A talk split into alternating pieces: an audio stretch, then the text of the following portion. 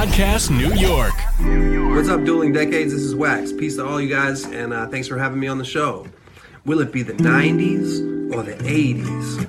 Beanie Babies or Crack Babies? Will it be Nirvana or Madonna? Maybe Britney, maybe Whitney. Do you like new metal or new wave?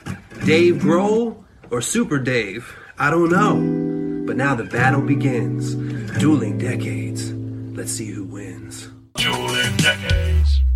Broadcasting from the Podcast New York studios, it's the adult only retro game show where the decades battle for supremacy. Because it's your history, we just fight for it. Welcome back to Dueling Decades. I am Marc James, and this week I will be representing the best of March 1988 alongside the other duelers and the decades they will be fighting for. First off, getting gnarly with the 80s, say hello to Mancrush. That's right. I have uh, March 1st through the 7th of 1988. And I just want to say that I'm a little offended by our judge's Muppet shirt. I'm just going to throw that out there. It's offensive. Look, anytime I didn't realize as a kid that Dr. Swinepork was a reference to Dr. Strangelove. We, we started watching the new Muppets, and of course, the warning comes up on one of them and we're like, oh, we're watching this one. and we're thinking it's going to be just obvious and awful. And yes, there were some that you go, yeah, that really wouldn't fly today. But, um, you know, the show holds up. And then you go, well, you got to watch them all. And, and so we were first cherry picking the Pigs in Space episode ones and then started watching other ones. All right. I'll give you a pass. I'll give you Thank you. True fan. Also joining us on the panel and bringing the far out from the 70s, welcome back to the show, Trevor Gumbel. What's up? I am repping for the first week of March 1979. Year of my birth, but not till the very end. And as always here on the show, we need somebody to adjudicate all of this awesomeness. And we got a lot of requests for this week's guest judge to return to the show. So, back by popular demand, all rise for Judge Keith Coogan. Happy to be back. Ladies and gentlemen, the following contest will be held under Dueling Decades rules. The judges' coin flip shall decide who picks first out of the five Dueling Decades categories movies, television, music, news, and hot products. A judge's ruling will determine who wins each round, allowing the victor to choose the next available category. The first three rounds are worth one point each, with rounds four and five worth two points apiece. And in the event of a tie, after all five rounds, we will go to a final wild card round. Remember, duelers, to review the show, listen, subscribe, and play along at home. It's time for more Dueling. All right, so we'll go right down to guest judge Keith Coogan for the coin toss. This week it'll be between myself and uh, Trevor Gumbel. Trevor, you have the honors of calling it. Oh, I'm gonna f- mixed up a bit. Let's go tails. Tail. Okay. So, Trevor, you've got the back of the DVD box, and Marc, you're up here on the front of Broken Hearts Gallery. We just love the movie. Oh, Tails. Trevor, it is your pick. All right, All right. Trevor, you won the coin toss and you get to select our first category. All right, I'm gonna get this one out of the way since it's one I'm not particularly excited about. I am gonna go with the news. So my uh, news is for March 5th, 1979, the Voyager 1 making its closest approach to Jupiter and observation about the moon's rings and radiation, magnetic fields of the solar system. It actually discovered Jupiter's rings. So that is my pick for March 5th, 1979. The discovery of Jupiter's rings. Nice. Couple episodes back, Mancrush, you had, what did you have? I, I don't I think it was, yeah, remember, was it Mars' ring? I don't know. Somebody's ring. It was somebody's. no, it was rings around Uranus. How could you forget? Come on. I just wanted to hear you say it again, man. All right, Mancrush, what did you bring for the news round? All right. Well, I'm glad you went news first because I would have actually selected news first myself. Let's go to March 7th, 1988. And this one, it struck a chord with me. I'm not sure if I've mentioned this before in previous episodes, but when I was in elementary school, we had this principal. His name was William Carter. And aside from being a former golf pro, this dude was seriously, he was insane. He shot par in an 18 hole course with a putter. Uh, This is just one of the many stories that he told us. Uh, but he was also like a huge disciplinarian. I have stories about that I won't even go into. But anyhow, one of the things he did every morning was this thing called the morning program. So every day before our first class, you would sit in the cafeteria with the entire school, grades K through six, and old Willie, he would dispel his wisdom for like a half hour on the entire student body. And much like the Mancrush three, the morning program sessions, they were filled with the Willie Carter three. And while while he was speaking, you always heard a very faint Whitney Houston, the greatest love of all, playing in the background. That was the low key song number one of the Willie Carter three. And song two was Footloose, which leaves little wonder as why I love Kenny Loggins. But anyhow, that leaves us with song number three. And aside from providing children with tips and tricks for life every morning, Willie always found a way to put us outside of our comfort zone. So you let me just paint a picture. So we're in the cafeteria. It's filled with maybe like four or five hundred kids, which by the way is not a fire hazard at all. There was like two doors, which is insane thinking about it now. But old Willie, he would cue up Chubby Checker and the Fat Boys, do the twist, and he would just select random kids out of the audience to come up on stage and have a dance battle. And for the record, he did this with Footloose as well. But let me tell you from experience, this was one of the most daunting things that could ever occur to a youth. He'd be up on stage, the entire student body sitting on the cafeteria floor. He would just scan the crowd looking for some schmuck kid to come up on stage. Your heart was literally beating out of your chest.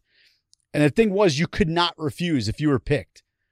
Oh, Willie, he would literally, he would drag you out of the audience if you were not moving fast enough. And if you didn't dance, he would just badger you on the mic until you danced. So it was literally the funniest and most frightening situation a young child could go through. I mean, this is like I was probably like in fourth, fifth grade when the song came out. But when you did get, you didn't get picked, rather, the it was a huge burden of relief. It was amazing. It was like a fucking roller coaster of emotional proportions every morning. But anyway, that all said, I found an article about Chubby Checker getting together with the Fat Boys to re-record the twist, which if you guys didn't know, it happens to be a pretty important song. Um, it did get dancing where people are dancing together. You're not like at a sock hop anymore and going up and asking a girl to dance. You would just go out on the floor and dance like an idiot, like we did in uh, Mechanicstown Elementary School. So in 1988, we all got to relive the pandemonium that was the twist, and it was updated so that Mr. Carter could ridicule us kids for not dancing as well as our peers. So that's what I have for the news of March 1988. Wow. Yeah, I Very actually kind cool. of dig that version of the twist, man. Yeah, me too. I remember the video. We should have been in the video. Should. Just a bunch of scared kids up on stage, da- fucking dancing. All right, guys. So for my news story, you know, we got so much good feedback on our episode a little while back on stupid news. You know, I thought I'd bring a fun one tonight. So we're going to go over to a news article I found that says Stick Up fails when note proves unreadable out of Pearl River, New York. As if she was in a Woody Allen movie, the bank teller squinted at the note handed to her by a man disguised with a plastic bag over his head. She couldn't make out what the note said and consulted a colleague who also found it un- unreadable. By the time they and the other clerks finally figured out that I've got a gun was part of the message, the disguised man, apparently unnerved, had left without saying a word or showing a weapon. The teller hadn't immediately reacted to the plastic bag man because she thought he might have had a skin problem or possibly burns, police said. Police investigators continued to hunt for the man on Tuesday, and because the handwriting on the note was so bad, they're still trying to figure out what the entire note said. So, just like in the 1968 movie, Take the Money and Run, where the bumbling Allen character fails at a bank robbery when the uh, teller points out that his note says gub instead of gun. So, much like that. So, if you're going to rob a bank, people, at least take the time to write legibly. It'll it'll save you a lot of grief. We're not telling you to rob a bank. No, but if you do, If you do, Right. Yeah. you know, at least write neatly. And if you're on the other side of that, just say I don't know what it says. Right. Like what? What the fuck? what the fuck is this? Out of sight, this was not. yeah. All right, so that's my news story. Let's kick it down to our guest judge, Keith Coogan, for the ruling on the news round. So tough on the news round. Uh, I love the uh, the chubby checker. Uh, there was a lot of backstory in there. Seemed very personal to you, uh, but uh, I uh, I like the original uh, twist and stuff. And I think my first introduction to music was 50s because I was out in a smaller town with very bad radio reception, and I could get uh, like K Earth 101 and hear 50s and 60s stuff kind of to start my vocabulary of music. Um, but I do love, uh, I love that. We've got uh, the um, terrible note bank robbery, and you know, I just like having a stack of Bill Cosby records. I also had seen pretty much everything in Woody Allen's Oeuvre. Um, I'm going to uh, uh, I say that I remember that. I remember when the bank robber had the Ill- illegible note. And yes, it is foolish. It is foolish to rob a bank. Nobody writes actual notes anymore. Text them. Just text them. Yo, you up? You up to give me money? Then- It's just emojis. Right. yeah. Can you just Venmo me that? well, yes, a little money sack. They call it a looty call. What is this? You spelled it gub. I don't understand. Um, you could autocorrect could really screw you there. So I don't know. Don't rob the bank. I'm though, however, the ultimate space tech nerd. I had the space shuttle manual uh, in the 80s and was just heartbroken by the Challenger explosion. Uh, but it followed all of the kind of like stuff going on at the time. I think we talked about how I was working on the Waltons when the uh, um, the space station was coming down, the first space Yeah. station. Yeah. So th- I'm going to take it out to Jupiter and rings because who knew that they had rings, right? That was really great news. Um, and I just think that was all of that Voyager, V'ger, as we all know. V'ger. I'm going to give it to V'ger right there. I'm going to give it to the Voyager. All right, Trevor, you pick up a point in this game, but more importantly, you keep control of the board and get to select our next category. All right, I'm going to go with music. And for this one, I'm going to go kind of off kilter. I'm going to go with a musical this time. Uh, this musical premiered March 1st, 1979, nominated for nine Tony Awards, ended up winning eight, and starred Len Cariou, Angela Lansbury, Victor Garber, Sarah Rice, and Edmund Lyndeck, among others. Uh, it's a story of a guy who liked to cut hair, um, but got a little bit angry about it you know, he kind of took it out on people. I think he was a little bit obsessed. Um, and about a woman who I don't think would cut it even at McDonald's. Oh. And my pick was Sweeney Todd, the Demon Barber of Fleet Street. You don't think a, a musical about a psychotic barber and a woman who put people in her meat pies a la Soylent Green would garner critical acclaim from the sophisticates, but Spoiler alert. yeah. Spoiler. oh god damn it. Oh. You just ruined it for everybody. Yeah, I know, I know. Am I canceled now? So yes, my pick for 1979 is Sweeney Todd. That's fantastic. All right, Mancrush, what do you have for the music round? All right, so let's go March 4th, 1988. And I'm going to double down on some soundtracks here. The movie itself, enormous hit in 1987, ended up grossing $214 million at the box office, over $500 million in 2021. The soundtrack, though, that's what we're going to be focusing on here. And I don't normally select albums that hit number one on the Billboard 200, but I felt like this is something that always gets passed by on our show. I believe I've never heard it. And it really needs to have its day in the sun. I mean, my mother owned this one on vinyl back in the day, and she would listen to this shit relentlessly all the time. So even though the soundtrack came out in August of 87, it had been bouncing around the top 10 of the charts for months. But during the first week of March 1988, it snagged that top slot from George Michael's Faith. And it stayed on the charts for the next two months. It stayed at number one, only to be knocked off again by George Michael in May. Uh, but in total, it would have 18 weeks on top of the charts. The soundtrack would go 11 times platinum in the US. It would sell 32 million copies worldwide. And like when it comes to soundtracks, there's always a lot of talk about like Purple Rain, The Bodyguard, Saturday Night Fever, etc. But I feel like this one just doesn't get its due. Like I said before, maybe just on the show we don't talk about it enough, and I don't understand why. Uh, but matter of fact, this soundtrack did so well that they released a follow-up soundtrack March 4th of 1988, also in my week. While not as popular as the original, the follow-up entitled "More Dirty Dancing" would peak at number three on the Billboard 200. So we get a double helping of Dirty Dancing. The Dirty Dancing soundtrack hits number one, and they released more Dirty Dancing. So moms all over the world could fantasize about their youth and Patrick Swayze, of course. And uh, you know the funny thing too, like Bill Medley, the guy that did "I've Had Time of My Life," when they first pitched this to him, he thought that they wanted him to write a song for a porno. True story. Really? Yeah, he thought it was for a porno. They had it like they were like, "No, dude, it's not. It's not a porno. It's Patrick Swayze's in it and shit." And then he did it. But yeah, that's what I got. God, summer of '87. My mom listened to that fucking soundtrack relentlessly. Yes, I think everybody's mom did. It was just Yeah. like it- Definitely. it's like the government issued mom album. Yeah, it was. it you was. just needed to have it. All right, well, we'll go in a slightly different direction for my uh, music offerings.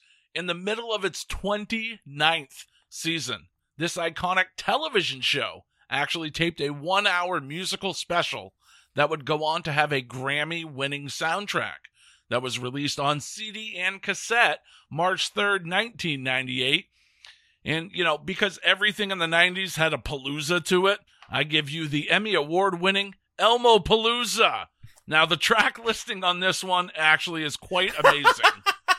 you start off with Mambo I I I by Gloria Estefan, and then it moves on to I Want a Monster to Be My Friend by En Vogue, which includes the lyrics, of course, sung seductively and breathly as only En Vogue can. Oh, I want a monster to be my playmate. We'd soon become good friends because, although they're hairy and sometimes scary, they have soft and furry paws. If I make friends with a friendly monster, I'd be the best that a friend could be. I'd let him do whatever he wants to. Never gonna get it. Never gonna get it. Know, and then we move on to Zigzag Dance, which is with the Mighty Mighty Bosstones in the Count, which fantastic track. Nearly missed by Rosie O'Donnell and Elmo. You can skip that one. Just Happy to Be Me by the Fugees. That's a good track. And I Want to Live on the Moon by Shawn Colvin and Ernie. And then the highlight of the CD for me by far. And it was an exclusive to the album because it was actually not on the TV special. And that's I Love Trash, sung by Steven Tyler of Aerosmith.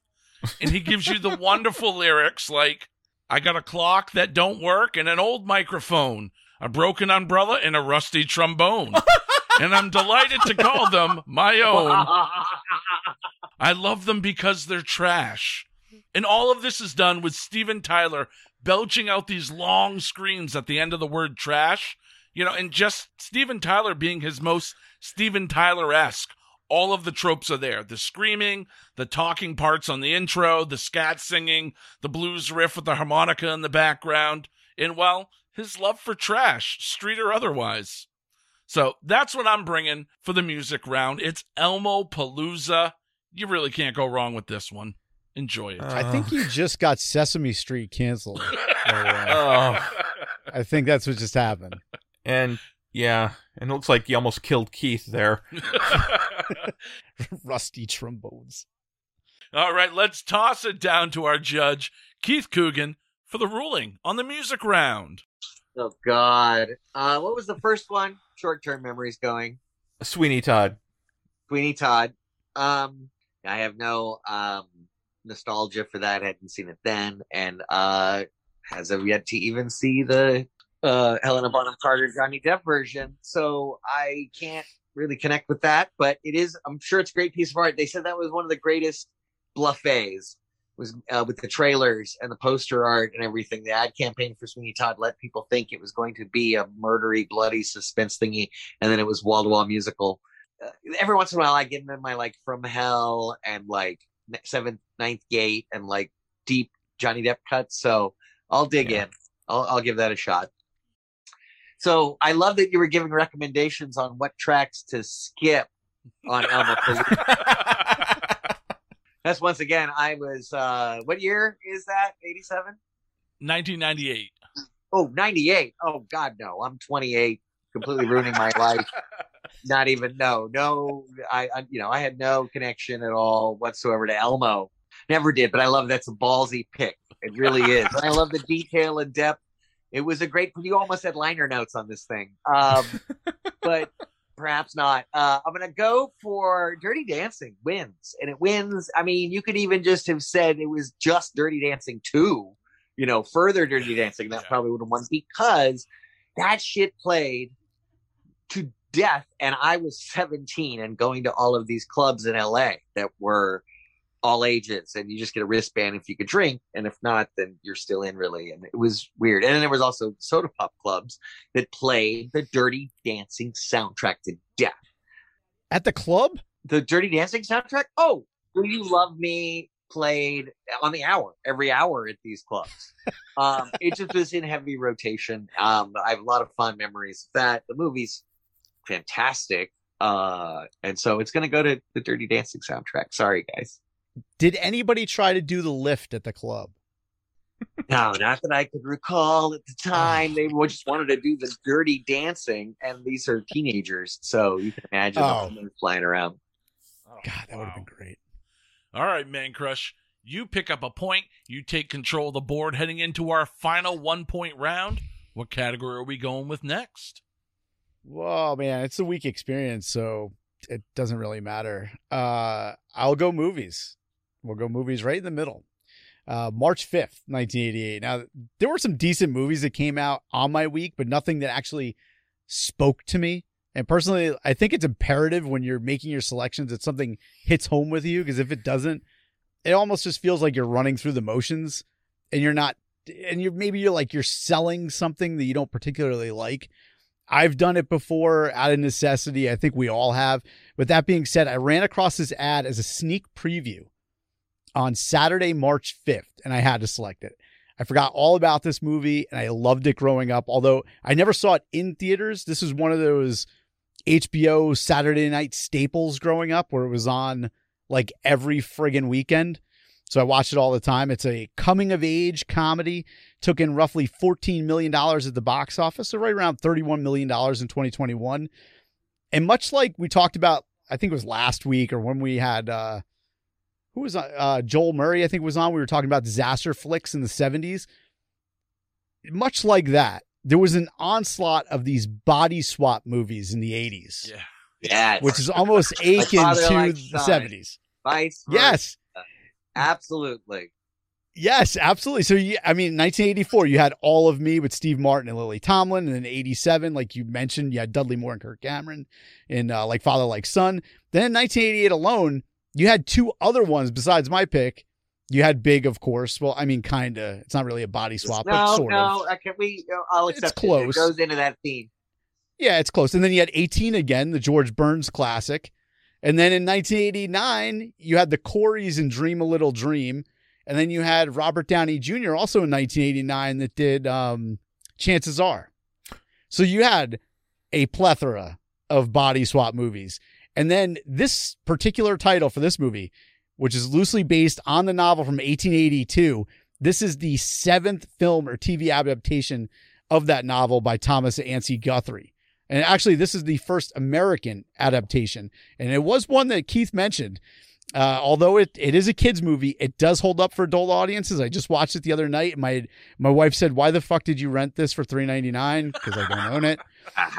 every every week, if I have something I don't own, I end up renting it. And she's like, "What? What is this fucking? What is this movie?" Anyhow, um, so if you're in the mood for like magical skulls, Fred Savage drinking martinis, sons making out with their dad's girlfriend, 80s yuppies, guys that wa- make way too much money working in retail, Judas Priest ripoff, stupid crooks, kidnappings, awkward scenes that wouldn't fly in 2021, a movie that Roger Ebert actually liked, and Judge Judge Reinhold absolutely killing it as an 11 year old. The 1988's Vice Versa is the movie for you. And P.S. And we mentioned this before. How is it that Tom Hanks got an Oscar nomination for playing a kid in Big, and Reinhold's career went down the tubes after this? Yeah. I never understood that, man. Reinhold His best performance in a by Oh, a dude, long he- shot. He plays it so fucking good. I was laughing my ass off the other night watching that shit. But yeah, vice versa.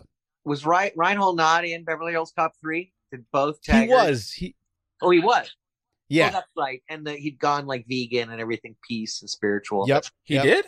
I didn't know Um, that.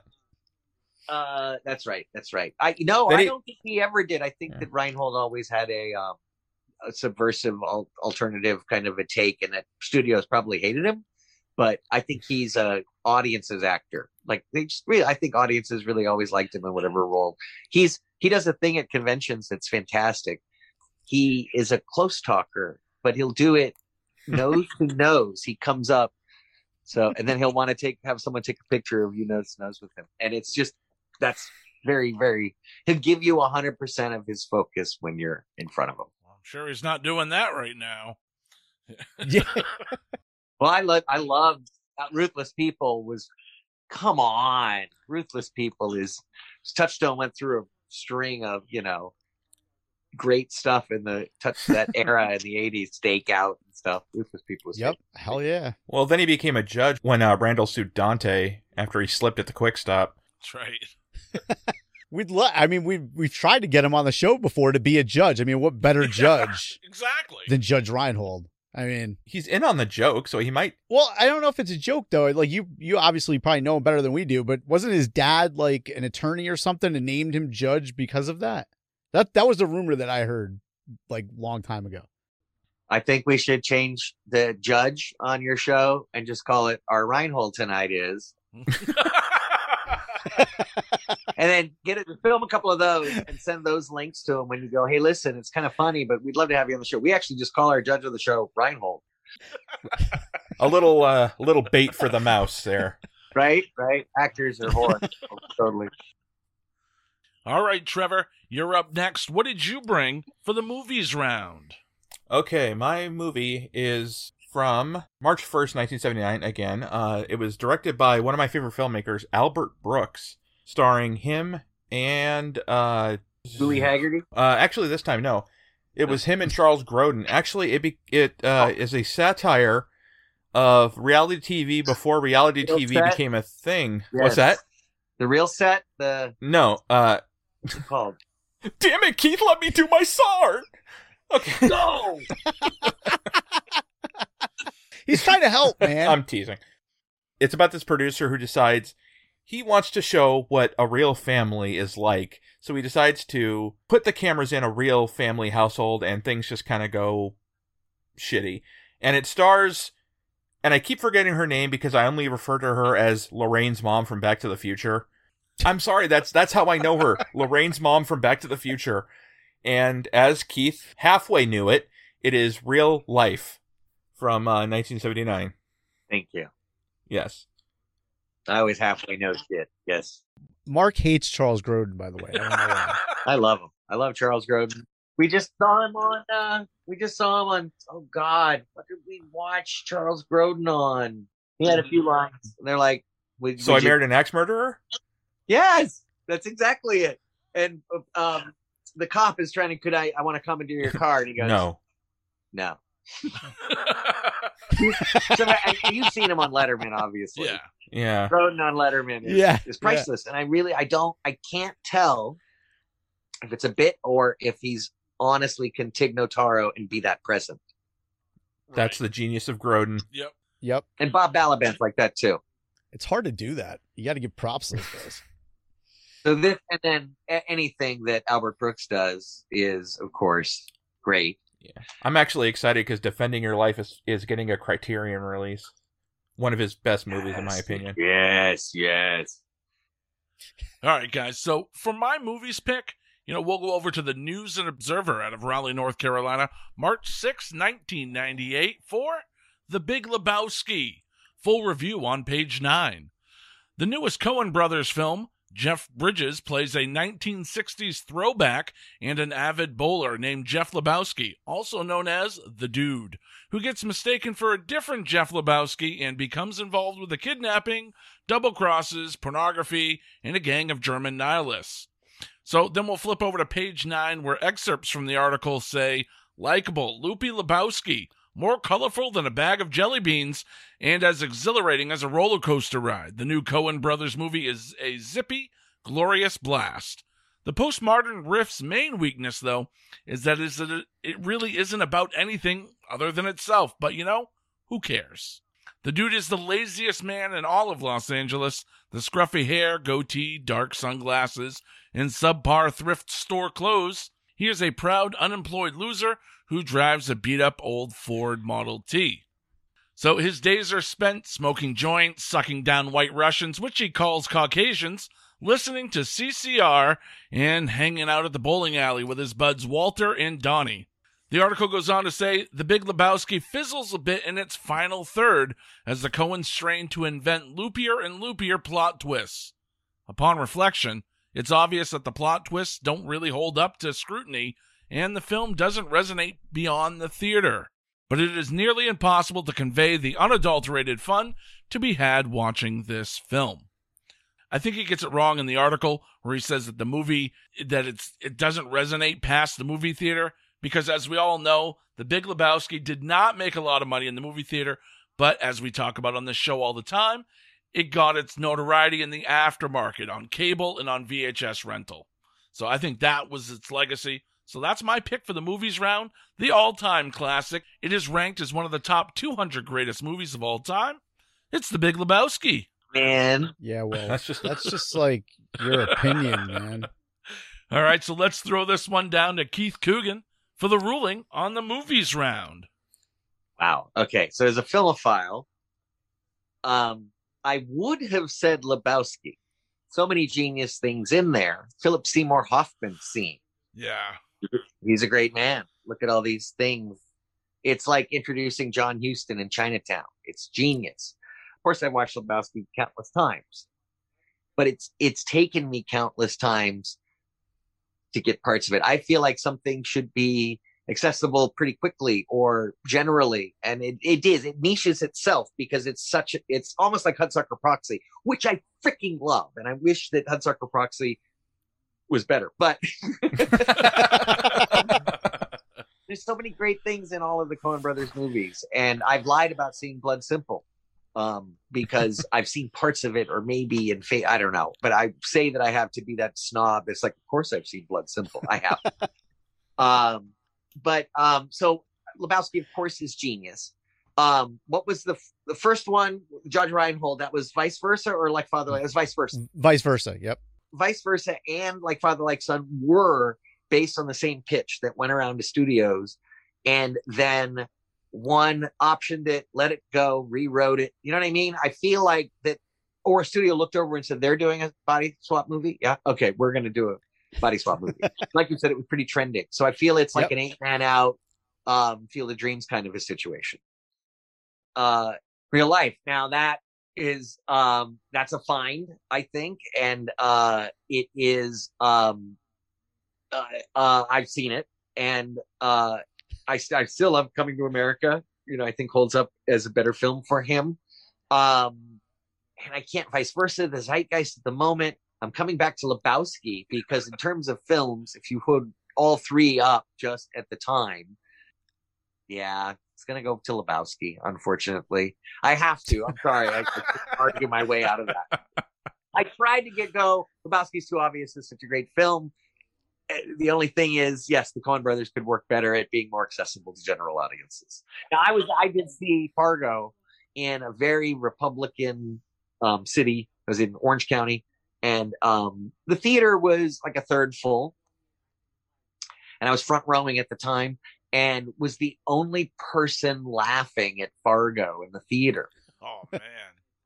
and I was laughing at the bleakest, darkest moments. I was just like, "This is great," you know. Oh yeah. He's getting kidnapped and like stumbling over shit with the thing on her head, and I'm just, yeah, I go, "This is." Oh, I could see this is just gonna go so bad. It was like when I laughed during Titanic. God. So yeah, Lebowski wins. Yay! Eh, it makes sense. I'm not. What gonna- other I films have started their on own religion? I mean, come on. yeah. Oh, uh, the Wizard of Speed and Time. Um. That's a deep cut. yeah, He's got you a gotta list. willing to punish yourself for the 90 minutes, but one one guy made this movie and and then shows you how he made the movie as he shows the movie and it's and then has great there's a shot where he goes he's trying to pitch the movie to the producer and the producer goes no we need budget we need wide shots and it's a wide shot we need over the shoulders close ups da, da, da, da. and it does it while he's doing it and it's very very smart but um he obviously wouldn't sell out to hollywood so it remained kind of unseen um i love really, I really- remember vaguely the theme song. the speed and time. I am know, the Wizard so of Speed. Worse, but he did it and recorded it Yeah. all, and you know, that was like I, I have a theory that there's no such thing as a bad movie because they're so hard to make. So I can't, you know, there's unwatchable movies, but there's not. I wouldn't call them bad. They all serve their own kind of purpose. I would agree with that. Like even the room is fantastic. I don't know about fantastic, but Well, there's things you got to take away from it. I mean, it's comedic genius, even though it wasn't supposed to be. You just whatever you pull from it. I think there's a long history of people that weren't in on the joke until after the fact, and then they were called on it, and then they tried to say, "Oh no, I knew." And maybe this is his whole story. It's like he's not that young, as he says. He's not from the country he says he is. He's such a joke, but yet he ta- has to take him seriously. So there's so many layers there, and of course, this the disaster artist was Oh, amazing. oh, that was great. and Yeah. before I watched it, um, I'm on the like SAG committee and the um, Academy uh, stuff for to like I get screeners and stuff to watch, so vote and stuff in these awards. And I wanted to watch The Room before I watched the Escape, the Disaster Artist. And um, I did. I found a copy or whatever, and I couldn't. I did. I tried, and I'd heard so many of the scenes. I was like, "I'll speed search the football and tuxedos." No, I'll speed a high mark. I'll speed search to this and it I could not not and it was it was poorly made and and and then I couldn't understand how he spent this much money on it. That and then he shot on digital and film. So yeah, the room is is a huge the room. I did watch some of the room. See, my wife me right now. Called out. Oh, we got a fact checker. It is compulsively watchable. The Room. the room is watchable if you're on ketamine. I think that's about it. or if you smoke a lot. all right, duelers. Well, we're all tied up in this game at one point apiece, heading into our first two point round, and I have control of the board. Uh, gentlemen, we're going to go over to the hot products round. Uh, so, for my hot product, you actually had to be part of an exclusive club that all 90s kids wanted to be part of the Burger King Kids Club. So, during the first week of March 1998, and as a full page color magazine ad hyping the arrival of these toys read, right now our Kids Club meal comes with extra pickles. And now you can collect all five Rugrats toys inside each Kids Club meal. So this week, uh, the featured toy was Tandem Triken Phil and Lil, which features Phil and Lil on a tandem bicycle. The description reads Pull back the tricycle and release. The twins' legs pedal and the bike speeds forward and wobbles.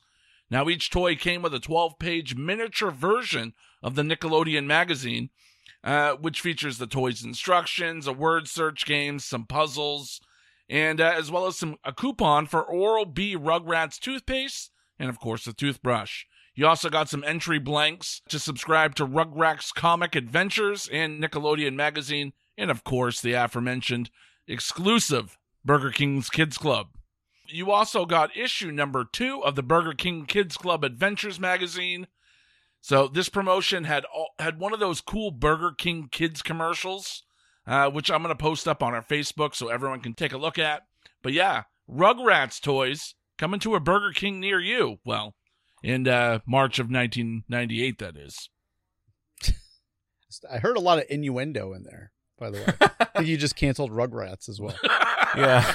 When you said um there's a club everybody wanted to be a part of in 1998, I was jokingly going to say, "What, the Burger King Kids Club?" And then you said I'm like, "Oh shit, you stole my j- All right, so yeah, Phil and Lil riding a tricycle, Burger King Kids Club meal. Can't go wrong with that. So that's what I got for the hot products round. Trevor Gumbel, over to you. All right, my hot product is actually the number one selling hot single of the week ending March 3rd, 1979. It actually is the single that was released in 1978, but became the hottest selling single of, like I said, the week ending March 3rd, 1979. It is a question I ask far too many women far too many times and have, you know, gotten slapped in the face as many times. It is Rod Stewart's Do You Think I'm Sexy? so it reached the number one, stayed there for about four weeks. That is my pick for the hot product is the I'm assuming a 45 because I don't think singles uh existed back then of Rod Stewart's Do You Think I'm Sexy? And do you guys think I'm sexy? No. No. Okay. Okay. just just making sure. I won't slap you though. Okay, thank you. We won't cancel you this time. Uh, This not time. This time. Appreciate the honesty. Very sexy. All right, Mancrush, over to you for the hot products round. All right, so let's go March 4th, 1988. And, uh, you know, honestly, I haven't had the chance to select a 79.95 VHS tape in a while, which happens to be uh, $177 in 2021. Fucking bargain. Uh, but when I, I ran across this ad, I had to jump on it. This particular flick, it never actually got a national release, release rather, which is criminal. Because when you look at the names of the people that are behind it, you have Joe Dante, John Landis, Carl Gottlieb, uh, Robert Weiss, the cast, tons of people: Arsenio Hall, Phil Hartman, Michelle Pfeiffer, Joe Pantoliano, Sybil Danning, BB King, Rosanna Arquette, Steve Guttenberg, Henry Silva, Rip Taylor, Donald Gibb, Ed Begley Jr. I mean, Carrie Fisher, David Alan Grier, so many people in this. Mar- oh, and you can't leave out uh, Joey Travolta also in this. You can't leave that. You had me at Rip Taylor. but I mean, this movie is stacked. You had me at Joey Travolta. yeah, I, I figured that was I had to throw that one out there. But like, there's so many people in this movie, and the title sequence when you're watching it, it doesn't even have the stars' names. It just says lots of actors, so you know it's going to be good right there.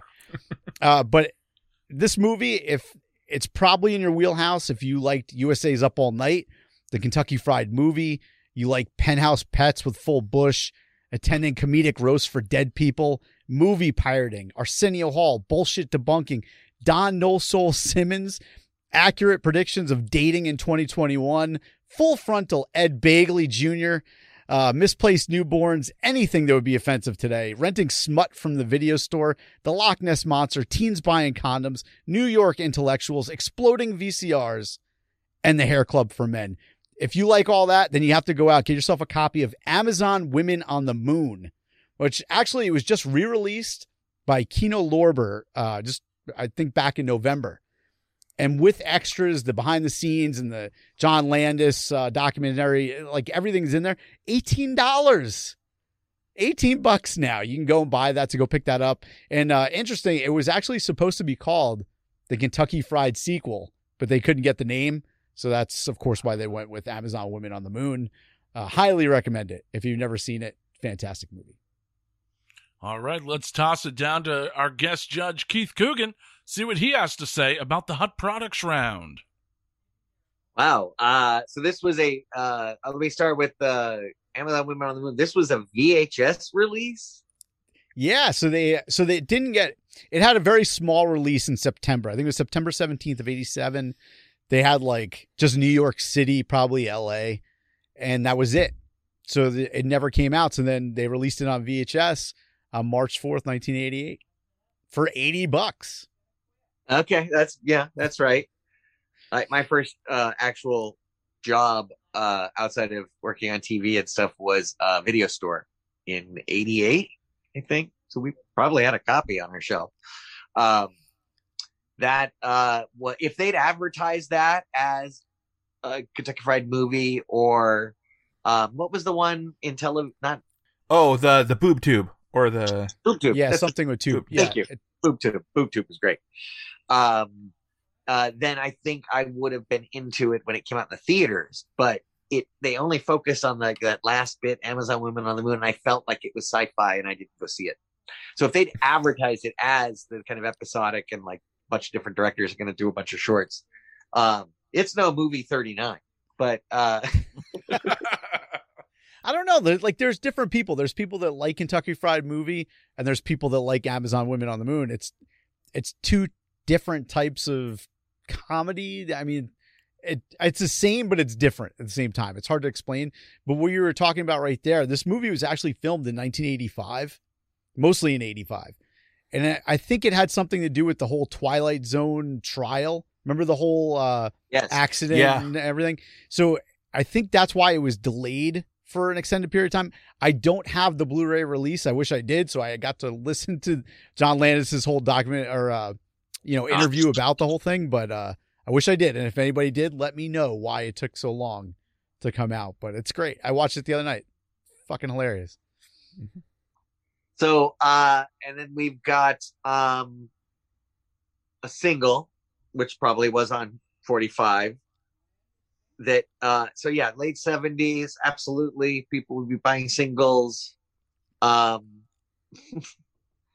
and uh that was I felt a little on the music end, but also Amazon, you know, Women on the Moon is on the on the uh movie end too. But you know, we did start buying more media as products as it became available for home. I don't think anybody was buying that. I'm sure they went and rented uh Amazon Women on the Moon. For the single though, obviously people were buying it. It's the number one out there. And that was when they had hard numbers on that stuff, not this crazy let's count YouTube views. yeah. That's reliable. You got a hate penny today. That's crazy. They started doing that. And then we got BK Kids. I remember uh what early my early nineties BK Kids. I, I don't know how when they started, but I did appreciate that they were very inclusive and that they were multicultural and that they even had a handicapped kid Yep. with the wheelchair. You'd be doing the little, you know, connect the dots and they'd have the kid in the wheelchair. Uh I thought that that was I was awesome. That was very inclusive. Um and uh I I want to go towards Amazon Women on the Moon because that is so weird and unique and did have a really good I thought it did it was since I lived in LA I you know to me it was just in theaters I didn't know it had a limited release that's interesting I Yeah, it Yeah. only made like half a million bucks in the box office. ooh ouch Yeah. ouch I think at that time is when we started to have the phrase direct to video and we started to be like oh you're not going is it in the movies True, and that's I read that he talks about that in the Blu-ray, and I keep pushing it. We're not sponsored by uh by Kino Lorber, but if you go and buy it, please let me know what he said because I honestly don't know what was said on there. I think I had heard that the movie was shot in two chunks, with the higher budgeted special effects being more money that had come in, or something like that. I or Yeah. it availability of somebody that they couldn't shoot that until later. I remember reading something about that. It's funny though, man. Like if you there's some that don't hit, but there's more that do hit than don't hit. Because I think there's 21 clips in it. Yeah, no, and I think it was an early exposure to Arsenio Hall for people too. Um, Yep. for sure, for sure. So yeah, I'm gonna have to go with Amazon Women on the Moon. Sweet, 177 dollar VHS tapes.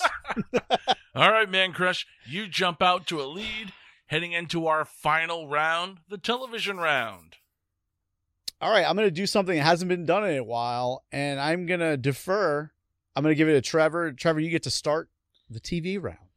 Okay. Uh, my TV is a television special that premiered March 4th, 1979. This is a special celebrating 200 episodes of probably one of the greatest sitcoms, if not the greatest sitcom of all time.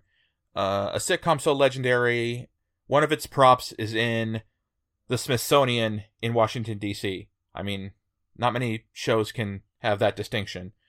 Um, it's a celebration of 200 episodes of All in the Family.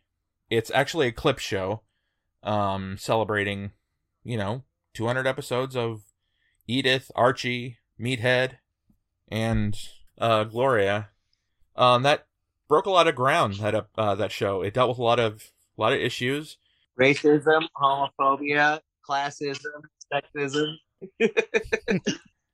Edith was uh, raped in an episode.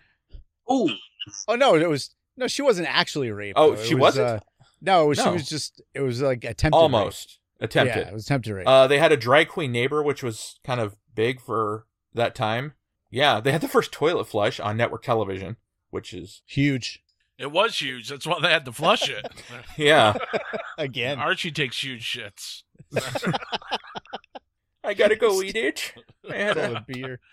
All right, guys. So, uh, for my television pick, we're actually going to go over to the hometown of our very own Trevor Gumbel. So I'm going to toss your salad and scramble your eggs. Uh, wait, Uh-oh. no, I said that wrong. Give me your tossed salads and your scrambled eggs, because we got an episode of Frasier to talk about titled Room Service, originally aired March 3rd, 1998. In this episode, which won an Emmy for outstanding editing for the series, uh, we see the return of Lilith as we find out her husband has left her for another man. Frasier is once again infatuated with Lilith at the mere sight of her, but that all ends after a night of heavy drinking when Lilith sleeps with a recently divorced Niles. Uh, Frasier finds out as he goes to Lilith's room in the morning to give himself to Lilith yet once again and try to win her back, where he then encounters his brother hiding in the bathroom. Oddly enough, this doesn't even cause a rift between the two brothers because everybody kind of got something out of the deal. Lilith and Niles finally got over their recent breakups, and Frasier, well, now that she's fucked his brother, he's kind of over Lilith. For now. Or is he? Because we once again will see the return of Kelsey Grammer on television as he continues to play the role of Frasier Crane, extending the over 20 year run of the iconic character. So that's what I got for my television pick an episode of Frasier called Room Service, March 3rd, 1998. All right. All right, Mancrush, why don't you wrap us up with your television selection?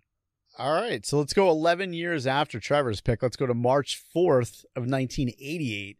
And last week, I had a mid-season replacement that turned into an absolute dynamo for ABC.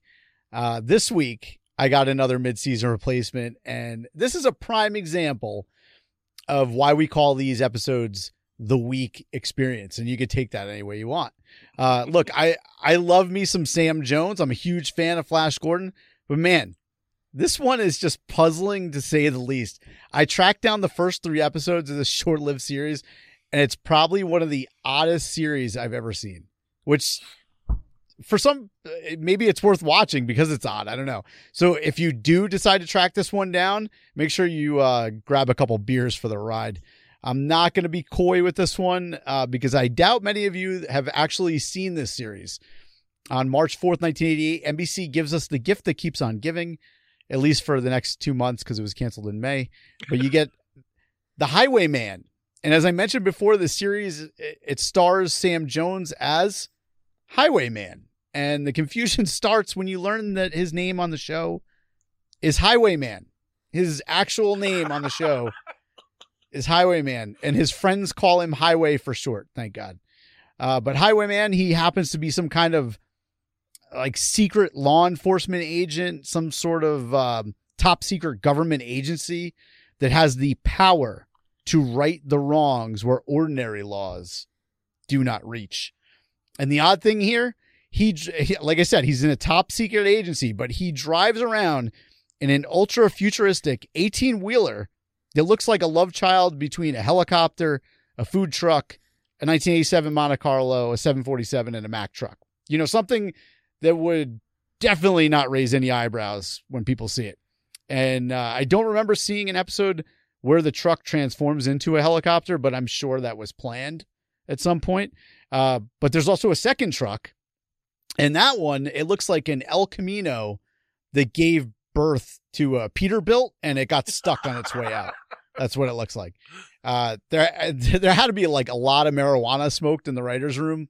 Seriously, these were they were like the Swiss Army knives of trucks, heat-seeking missiles, sports cars, helicopter, radar, glory holes, you name it, they had it. Um, but if you look at the, if you took plot points from Airwolf, Knight Rider, Mad Max, and remember the show Automan Yeah. from like the early 80s, you took the four of those and you threw them in a blender and drank it. That drink would be called the Highwayman. It's like live action mask. Dude, it, it So kind you of forgot Riptide. You forgot. yeah, a little. Panic? It is a little, yeah, a little bit Remember the guy riptide that turned too. into a car? That could turn into a helicopter or a car or motorcycle. Remember that? That was short too. Did I mention? Did I mention that it's also a science fiction show. So in the first 10 episodes, they do their best. They fit in every niche they can think of. You had like evil corporations building clones, aliens, biker gangs, time travel, black market organ donors, mind like uh evil spirits was in it. And if this tagline from the show doesn't draw you in, I like I don't know what else to say. This is when you start the show, this is what they say. There is a world just beyond now where reality runs a razor thin seam between fact and possibility, where the laws of the present collide with the crimes of tomorrow. Patrolling these vast outlands is a new breed of lawman, guarding the fringes of society's frontiers, and they are known simply as highwaymen. And this is their story. All right, I'm confused. So his name is Highwayman, but they're highwaymen. So is it a Yeah. family that does all of this? No, they're in a secret government organization. It, dude, it's like I was watching it from the first episode to the third one. I was like, what the fuck is going on? And then they didn't release this on uh, Blu-ray or DVD, so I couldn't find like a really good quality copy. So I was watching it on YouTube where somebody had ripped the episodes, and they're ripped from a VHS, and it's a horrible rip. And I'm watching it on the projector screen, so a horrible picture on that huge screen. It's very hard to focus on what I was looking at or pay attention to the story, which is kind of all over the place. But I wish I could send you guys if you can Google it. I don't know if you guys have your your shit in front of you, but just put like Highwayman truck and just see what it looks like. It's the craziest fuck. My description is exactly what it looks like. Uh, I just uh, posted the promo for the for the for the show on the Dueling Decades um site on Facebook. So if anybody is interested in what it looks like, you will see how crazy, batshit crazy this show is. Yes. Can I add to the to the insanity, Nick? Yeah, go for it. Um, his partner in the show was played by um ex footballer and at the time Energizer spokesperson Yep. Jacko. Oi. Oi! You know, that guy. and in the promo, they're back to back and and their catchphrase is Sam Jones says, We're assault. And Jacko says, and I think this is intentional, and battery.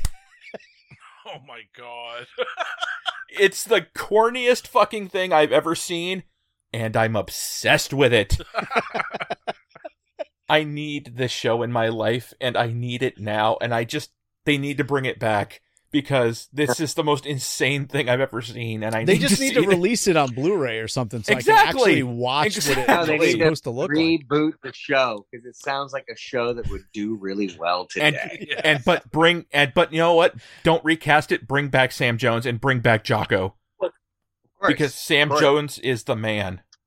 add um, what's his face from Road Warrior and Weird Science. Oh, uh, Vernon Wells. Yeah, who was also who was also on the show. Who was a he was a Reinhold on the show. It sounds like oh, that's awesome.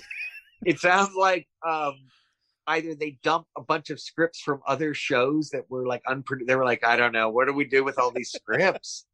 it sounds crazy. I love it. Oh, dude, when I came across it, I was like, I gotta watch this, and I was so mad that the quality was so bad on the uh, the YouTube rips. But God, it it really does need to be released. Somebody needs Mill Creek or like one of these companies needs to grab it and redo this because people would buy this and just drink themselves into oblivion at their homes and watch it. Sam Jones is such a cult icon. I think that it would move. I really do. Well, we know Trevor loves the show Mancrush, but unfortunately, he is not the Reinhold. Keith Coogan is the Reinhold. So let's hear what he has to say for the television round. Well, I have to go look up the Highwayman immediately. Uh, um, the uh, Frasier has got uh, probably more Emmys than Cheers did. Uh, great show, but I wasn't wasn't a huge fan. Uh, personally, no biggie, just not my connection with Frasier. I'm going all in the family because I'm voting all in the family because there are people that to this day do not know it's satire. right. It's that well written. It's so well done, and Carroll O'Connor uniquely um, demonstrates how great of a you know comedian and dramatist he just goes into character so deeply and froths at the mouth doing it. I love the reboot. I know people had issues with the reboot, but I loved it. I love the challenge of doing it live. Yeah. Shame on Jamie Foxx for completely pre-planned. It just didn't look like a spontaneous reaction to it. I'm sorry, Jamie, but you know, did a great job, but you didn't need to totally break when it broke. Uh, but I I love uh, all, all in the family, so I'm going to give it to all in the family. All right, Trevor, you pick up the two points here in the television round. That actually ties you with Mancrush. So we're going to go to the final wild card round. Trevor, why don't you go first? All right, my wild card is actually my uh, backup for the movies round. Uh, it is a film released March 2nd, 1979, which earned Sally Field her Oscar uh, for Best Actress. It is Norma Rae. Wow. Okay. Can't go wrong with a little Sally Field. All right, Mancrush, what do you have for the wild card round? It'd be good. All right, my back my backup pick here that I saved. It's the release of the Beatles Past Masters that came out on March 7th, 1988. This is their first time ever on compact disc and their first release. I mean, obviously, you know, they, they weren't getting together as a band, but it was their first release since 1982. So in six years. And you got this was a, a two disc set, volume one and two. Both of them came out on the same day. I brought Norma Rae to a Beatles fight. That's right. All it all comes down to uh, the Beatles versus Sally Field. Let's hear what Keith Coogan has to say on this battle. Wow, that was I was going to immediately go with uh, Norma Rae because I was in the pilot of the television series for Norma Rae. No shit. Ned Beatty, Bonnie Bedelia. It was crazy. And I had to learn a Southern accent. Uh, I was very young. And uh, I remember one of the lines to practice. It was actually the sister's line in the show, but it was Mama, Craig's banging Maine.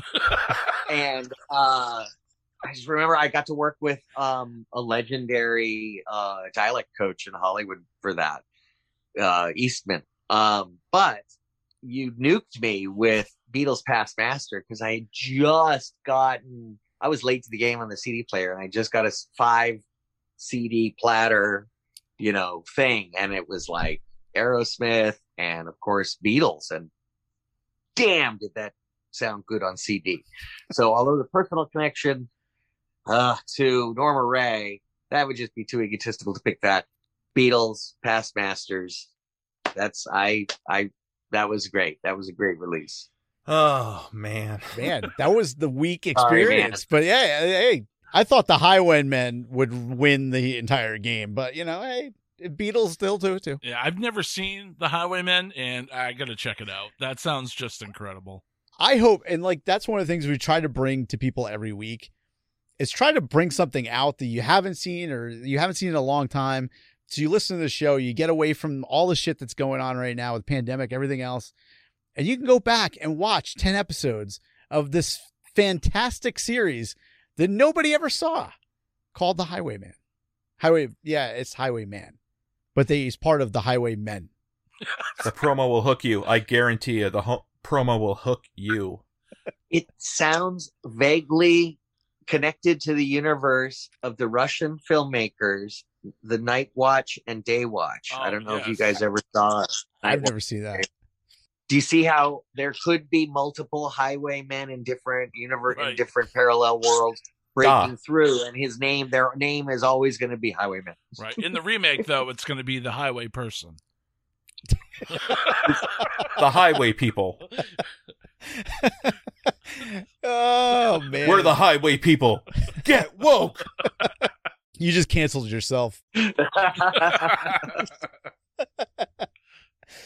Keith, what what do you have going on, man? Since the last time we talked to you, you have stuff coming out, or what's going on right now?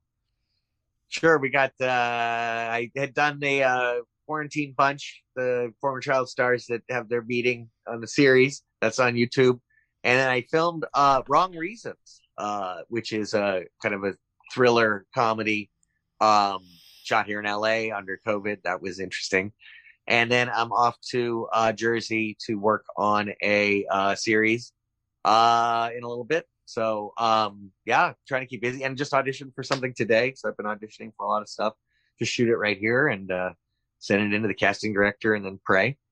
Very cool. What's in? Can you tell us about the series? Or you, that's still uh, Nope. secret. Uh, yeah, I can't really say. Yeah, they don't. You said it's in Jersey. Yeah, So is it Kevin Smith related? Can you tell me that? tangent, tangent, tangent, Tangentially? tan, tangentially. Yes, I can't say it right now. Tan, tangentially, I don't even know what that means. What does that mean? uh, connected to. Oh, It's okay. just uh, next door to. Yes. Uh, Yeah. Clerks three, everybody. We're saying that Leandro would be part of the equation. Ooh, he's leaving a cliffhanger on us. Everyone will go look for Yeah, I know, I know. To- me too. I'm, I'm well, well, uh, very interesting. So yeah, no, it's a uh, uh, show, uh, and uh, Brian O'Halloran's in it. So yeah, see how the connections are starting to line up. Yeah. Oh, Brian, so much fun with Brian. Um, met him at some autograph conventions and stuff, and saw him do marvelous New Year's Eve. He did uh, roast for Stanley that was amazing, and uh, and then we were in reboot together, and uh, so I look forward to. Um, I'm gonna start teasing him as as much as I teased Wil Wheaton when we were shooting Toy Soldiers. It'll be fun. I feel like I'm comfortable enough working relationship with Brian to bring him the full Keith Coogan. Do people uh, come up to you and uh, say the fishes are done, man? Now that you, now that you've made that line uh, I- as I legendary. haven't seen anybody because LA is so locked down. That we- Yeah. you know, I, I at the gas station, and that's about it. The DoorDash guy. Um, so, uh, but I did put the um, an autograph on my site. Uh, it's a nice uh, uh, Jay Silent Bob reboot with lots of room to get the rest of the cast members too. And that's on sale at keithcooganonline.com. And I'll write out fishes are done, man, uh, for fans for that. nice. Very that's cool. awesome. I got to pick that There, I slipped in my merch right there. No, I like that. You have to. That's why we bring you guys on. You can plug whatever you want. If you wanted to plug it every single round, you could have, but people wait to the end. I don't know why. At autograph shows, we were putting out uh, boxes of Swedish fish to sign and give away. So, We'd love to get Brian back on here. It's been years. Yeah. We uh we hung out with him. We were in Rhode Island. We we went out with him one night. We hung out. We drank at the uh the after party for like hours and got he let us into the the VIP section of the Rhode Island Comic Con. and people were like, "Who the fuck are you guys?" Uh, I don't know. but it was fun. that's a that is a huge, huge convention. I didn't even make it to the other like across the bridge or anything. We were in the second hall, and um, that was a huge show. There's a lot of traffic at there. So that was one of the last conventions. Yeah, you Thank can't make it God. across that bridge anyway. No. Even if you try, it takes like an hour to get across that bridge because there's so many damn people, which is crazy because what are they going to do when we go back? Because literally, you're nut to butt walking over that Oh, bridge to go from one building to the other one. So, whew, I don't know what the fuck they're going to do. Do you guys, do you have anything planned coming up? Like, are they starting to book you guys again to go back to these cons or not yet?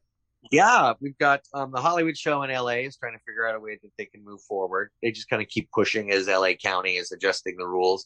And then um, the uh, New Jersey uh, Comic Con Horror Convention Very and nice. Film okay. Festival. Yep. That's coming up in uh, August, September. When they they you have to push too accordingly. So everything's just kind of being postponed um where we can. So uh and a screening in Pencil in Philadelphia, uh drive-in of Adventures in Babysitting. Wait, is that going to be at Mahoning? yeah, that's Ah, exactly where I'm dude, going. fucking Mahoning is the shit. Have you ever been there before? No, I have not. Oh, you're in for a treat, dude. It's like a complete throwback. Yeah. It's one giant screen in the middle of like cornfields and it sells out. They're paying me in in cheesesteak sandwiches, so Nice. Make sure to get the uh, the dino shaped chicken nuggets. They're fantastic. done. so a couple of things lined up. Um, yeah, and it'll be. Wait, when when is that one going to be at Mahoning? Do you have a date for that? Um, I think they just secured the print. Uh, so I don't, I don't remember. I'm so sorry. So it's That- cool they have an actual print. It's not like a Yeah, Uh, that's DVD. that's all 35 millimeter. It's gonna be a there. 35 millimeter, and it's we um Alamo Drafthouse, rest in peace. We had uh I toured with that print uh through Texas, and we had it in the back of an SUV. the cans of film. Oh, it's nice. It's boy. nice. It's a nice, beautiful print.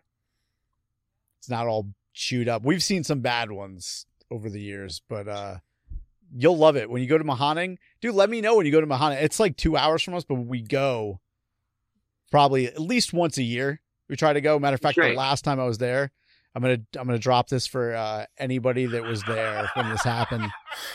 After I went to a wrestling show that was there, it was a wrestling show. There was a Roddy Piper movie, and I was trying to sleep in my truck as we were getting ready to leave, and I was there with my wife and my daughter, and my I had the doors.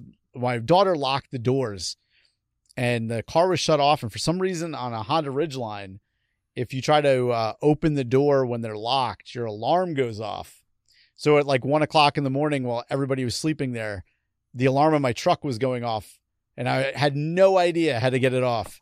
So I'm driving out of Mahoning Drive-In, and the the alarm wouldn't shut off while I was driving for like a good 15 minutes at one o'clock in the morning in the middle of Mahoning. Yeah, and the way Mahoning is is like you said, Mancrush. It's in the middle of a field. Yeah. There's no buildings. So as he's driving away, that's all they heard was the fading sound. Of, "Bah, bah, bah, There's bah." people coming out of tents like, what the fuck? I'm like, I don't know what to do. I'm just driving away.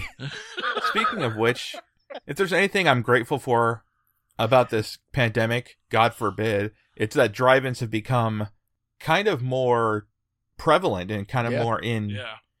and people are realizing how awesome drive-ins are because um when I was a kid uh in Oak Harbor I used to go to the Blue Fox all the damn time. It was one of my favorite drive-ins to go to. And it was great and it's just an experience that it's like no other. And I think it's something that just can't we can't afford to lose. Yeah. You know? Definitely. It's more than just a nostalgia trip. It's it's just a great experience altogether. There needs to be more places like Mahoning for sure Yeah. with the 35 millimeter cuts. Like out in LA, they tore down a lot of drive drive-ins over the years, but there's still enough left dotted around. They've been thriving during um, lockdowns. Um, Yeah. But also, we have such a car culture of clubs and stuff that will come in period, cars, you know, 50s and 60s cars that are just cherry and uh, um, really kind of build that kind of feeling, you know. And I love it when they just play trash. I don't want to see something great. I want to see Yes. trash in the drive-in. That's matter of fact, that's what we saw. It was Body Slam. So it was not a great movie. Did that have Billy Blanks in it? Body Slam, uh no, it had like uh who is the Samoan guy that's in that? The other wrestler? I forgot don't- what I his have name never was, actually like- seen that one. Oh, it's not a great movie. But Keith, do you have anything else you want to throw out or you want to plug before you get out of here? Oh no, not at all. Just hope everyone's well and staying well, and I don't know if everyone's working or not or whatever, but just hope everyone's doing good. Well, thanks again, Keith, for coming in and uh, being the Reinhold on this episode, man. Yes, it has been my pleasure. You guys are very fun. Thanks for pulling up memory files that I haven't pulled in a long time. I love that uh, that nostalgia. I was alive for all of this stuff because I'm 51, so I have vivid memories of that stuff in the 70s you're talking about, and uh, clearly I remember the 80s. 90s are a little fuzzy, but um, Well, dude, thanks again for coming on, bro. Yeah, that was really a lot of fun. Thanks, thanks a lot, guys. Pleasure to meet you, man. Good luck on uh, filming in Jersey. Thank you. Good. You said that very ominously. Good luck. Yeah. Take care, man. Please right. stay in touch. And if, Take if you do go out there, let us know. Rock and roll. All right, we'll do. All right, later, dude. All right, duelers. Well, unfortunately, we're going to end this episode right here. But don't worry, if you've missed an episode, you can always head back to our website, www.duelingdecades.com, where you can uh, subscribe to the show on iTunes, Spotify, Stitcher, really everywhere podcasts are available. And while you're on those interwebs, go on over to facebook.com forward slash dueling decades, where you can join our private group. Over there, you can share some of your very own retro memories. So until next time, duelers, we're going to bid you a peace, love, light, and a joy. Have a grateful week, everyone. Podcast New York. Be heard.